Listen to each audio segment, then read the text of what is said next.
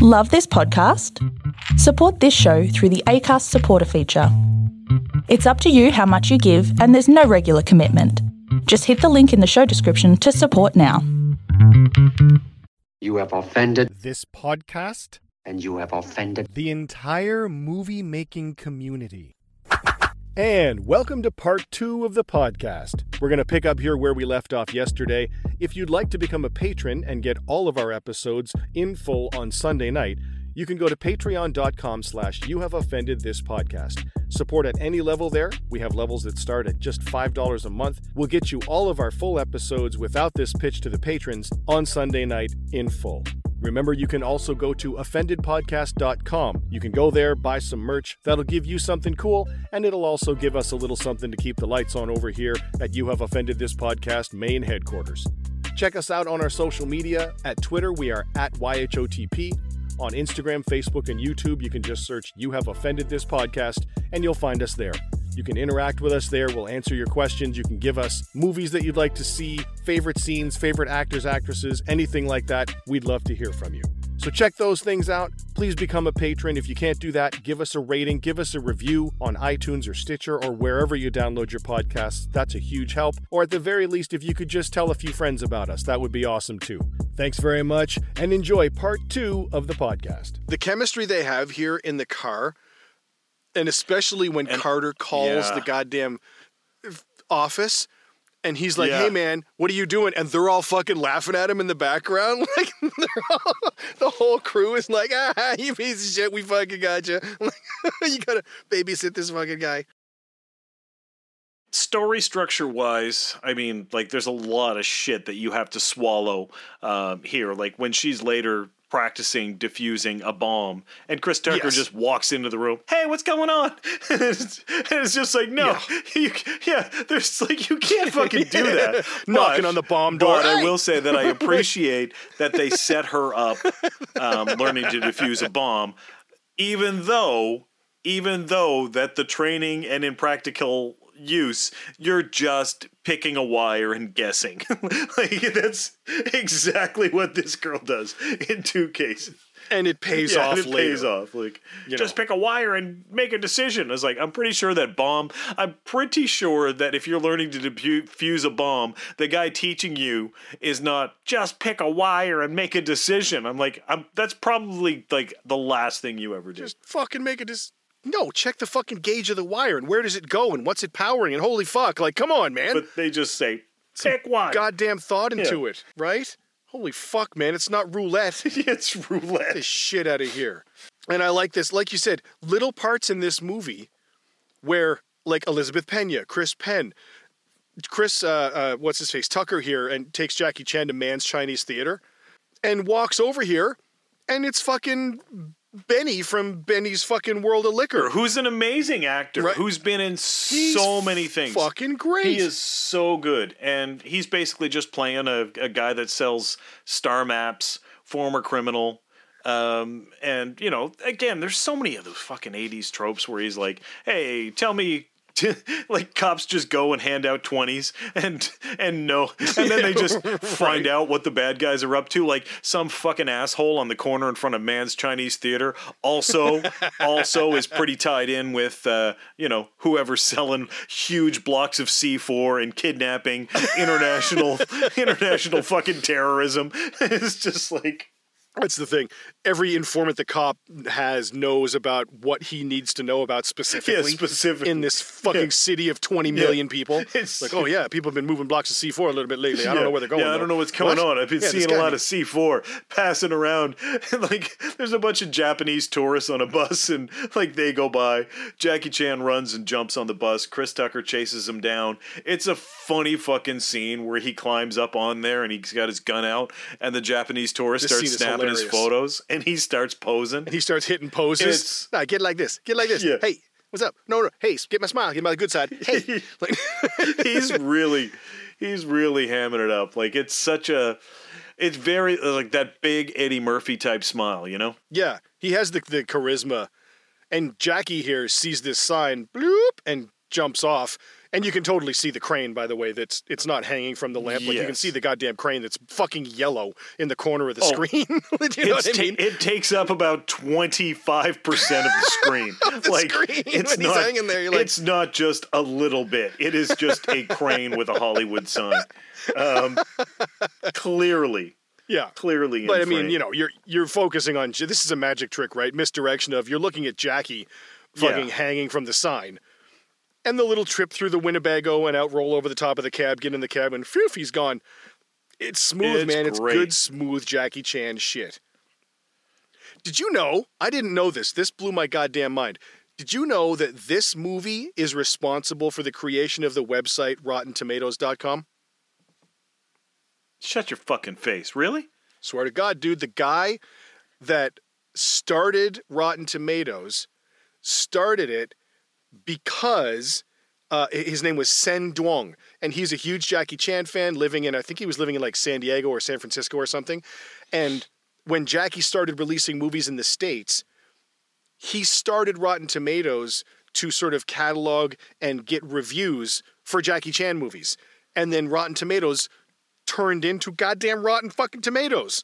It started because of this movie in Well, that's '98. pretty It's, goddamn incredible. It's fucking ridiculous. Anyway, that was a little side note. But Jackie Chan gets away. Chris Tucker steals a motorbike here, which is hilarious.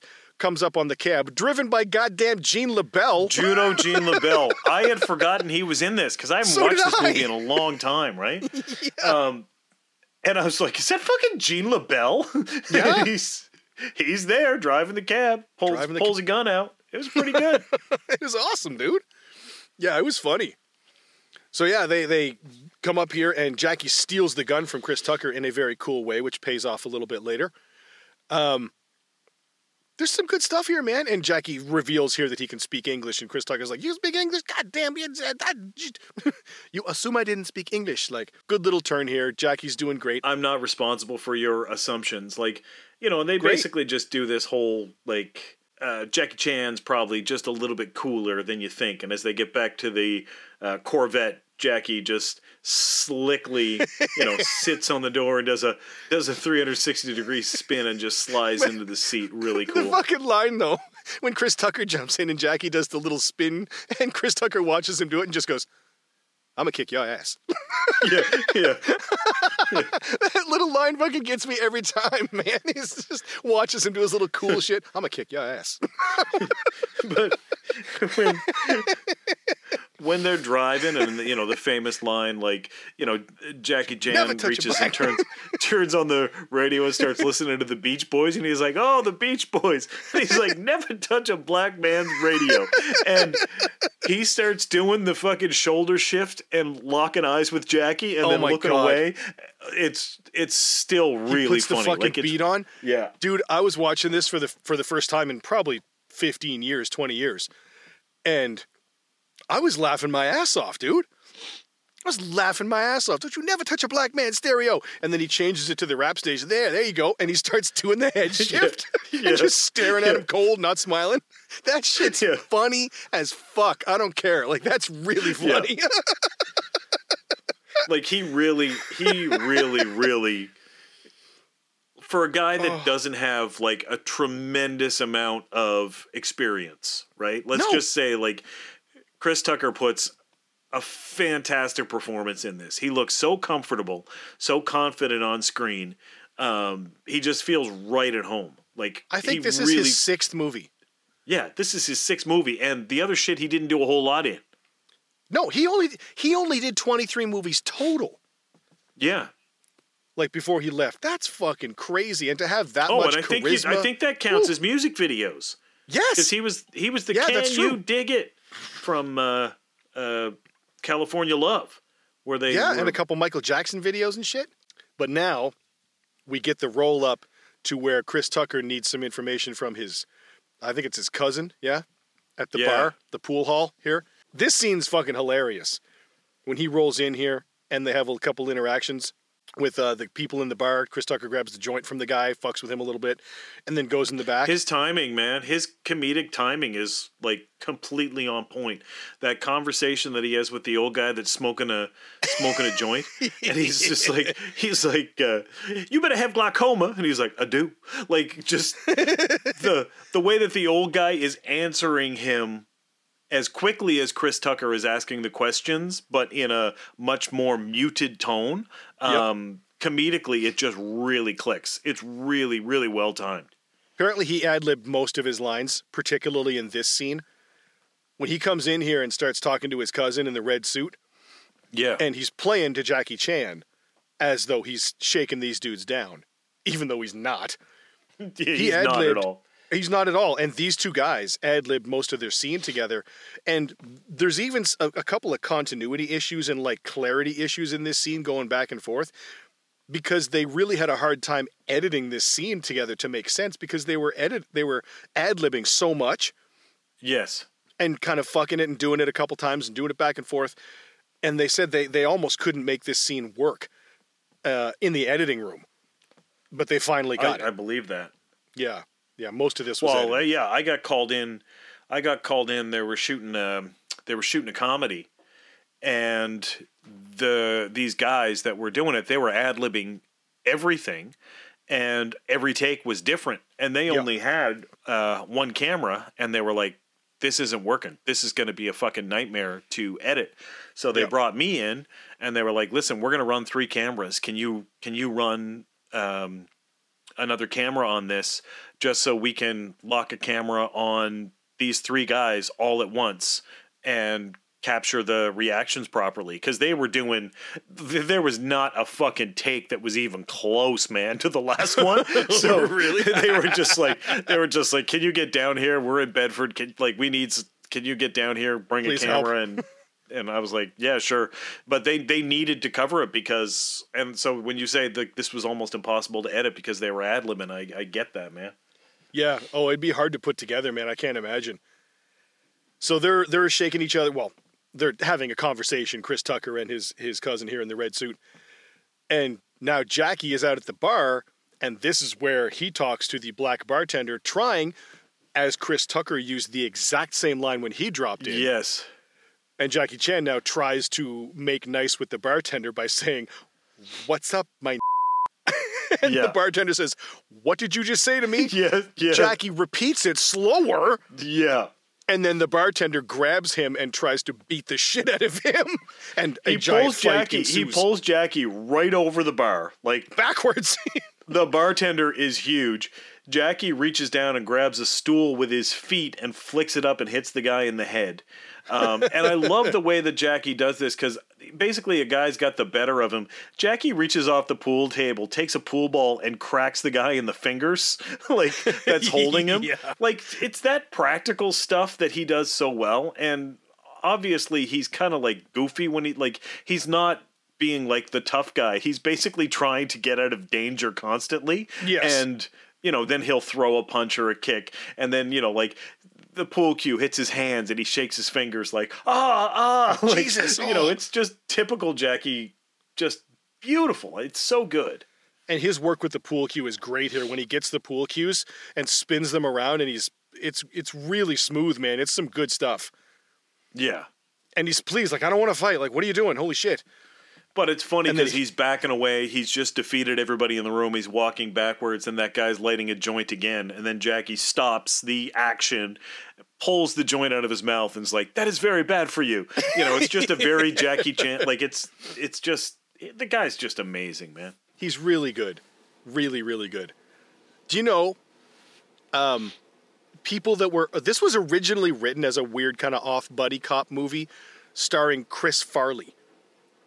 The Jackie Chan character was supposed to be Chris Farley, originally written for. Yeah, but he he declined it fairly early on, and then it was rewritten as kind of a mismatch cop uh, movie, kind of like a Red Heat, Forty Eight Hours, Yeah. Lethal Weapon kind of a thing, with uh, an Oriental cop coming from Hong Kong or China or Japan, and a a black comic uh, actor. Right. And Chris Tucker was pretty down on the list, man. Like they wanted Martin Lawrence originally for for Tucker, or for not for Tucker. I'm sorry, for Carter. Um, they did look at Eddie Murphy. They offered it to Chappelle. They offered it to Will Smith. Uh, they offered it to fucking Tupac Shakur. Uh, even Oh, Wesley Jesus. Snipes. They, they Wesley Snipes was being considered, and finally they went with uh, Chris Tucker.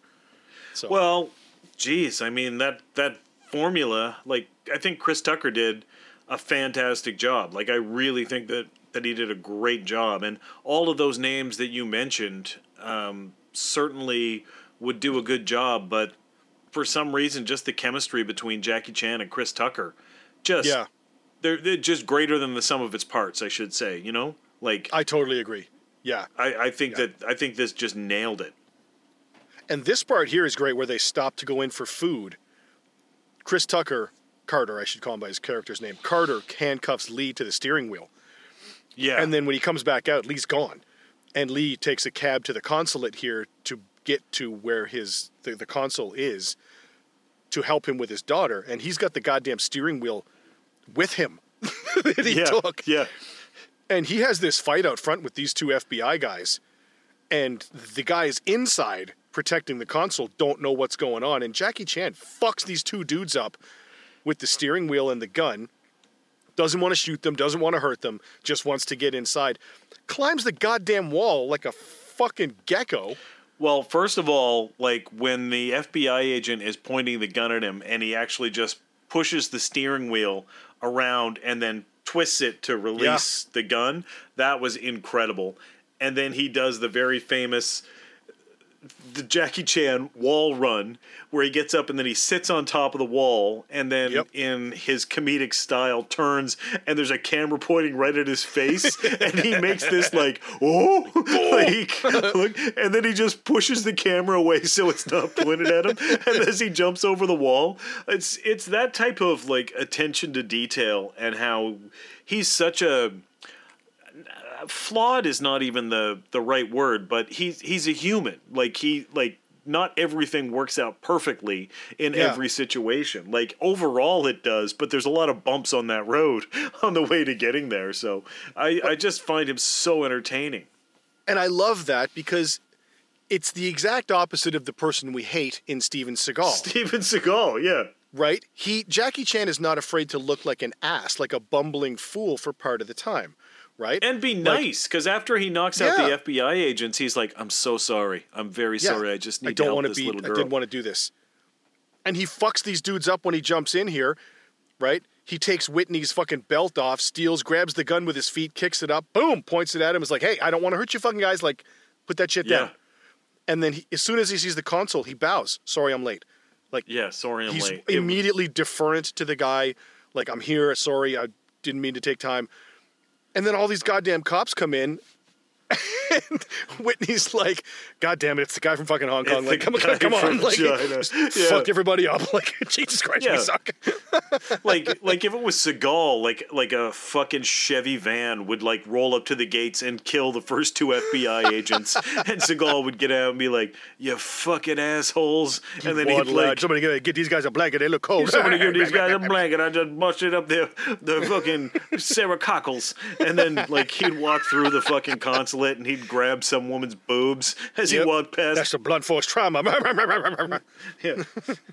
Yeah, well, I'm here to find that little girl. How old is she anyway? Just kidding. Like, he's that piece of shit. Fuck you, Steven. Yeah, Jackie gets in here. I love the cut to the fucking Carter's stingray being towed to the consulate and Yes. him in the tow truck. Get out of my way. Let me in there. Get the fuck out of my way. Yeah, he's got no fucking steering wheel. he It's has great. no qualm about telling people to fuck off. He's Yeah. awesome. and he just comes in and like I do like the character. You know, obviously it's way over the goddamn top.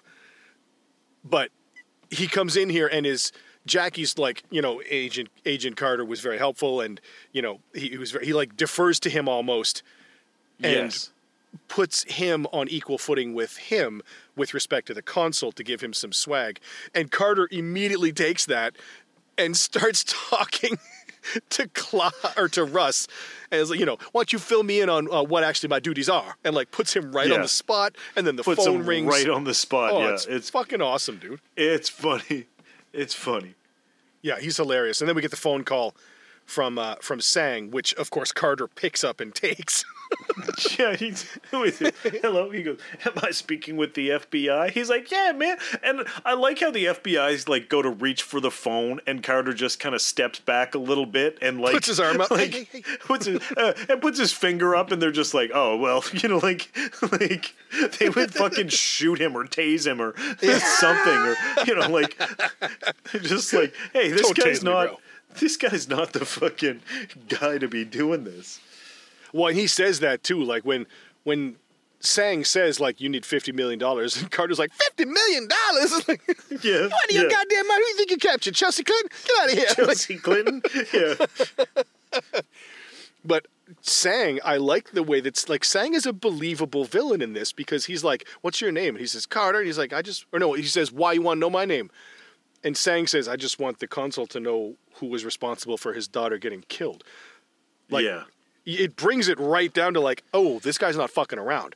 Like, there's a couple of moments in this movie that are really grounded, and it's because of characters like Ken Leung playing Sang. There's one coming Mm-hmm. up later that, that I want to talk about with with uh, uh, Chris Penn when he's in prison that really fucking Yeah. grounds this movie in an emotion that's like, oh, they need to find this girl. Like, Yeah. And I Right, think like, we- that that's why people love this movie so much because you do get you know we were talking about you know television programs earlier and saying you know this is this is a dark comedy show but it's got a lot of emo like it's got a lot of emotion it's got a lot of laughter we were talking about Barry um Yeah. you know and it just gives you a good gamut of emotions and intrigue and excitement and I think that's one of the reasons why this film is so successful because you do have the comedy, but you do have a fucking ticking time bomb with a missing little girl. And that concludes part two of the podcast. Come back tomorrow for part three. If you'd like to get the entire podcast on Sunday night, you can go to patreon.com slash you have offended this podcast. Patrons get the full show Sunday night without any ads. If you don't want to become a patron, you can go to offendedpodcast.com. Buy some merch there, that'll get you something cool to wear and rep the podcast you know you love, and we get a bit of money too to help us keep the lights on here. Please follow us on social media at Twitter, we're at YHOTP. On Instagram, Facebook, and YouTube, just search You Have Offended This Podcast. You can interact with us there. Leave us your favorite movies, your favorite scenes, any questions you have, anything like that. We'd love to hear from you. Please rate and review us wherever you download your podcasts. Ratings and reviews really help us, particularly on iTunes if you could. That would be awesome.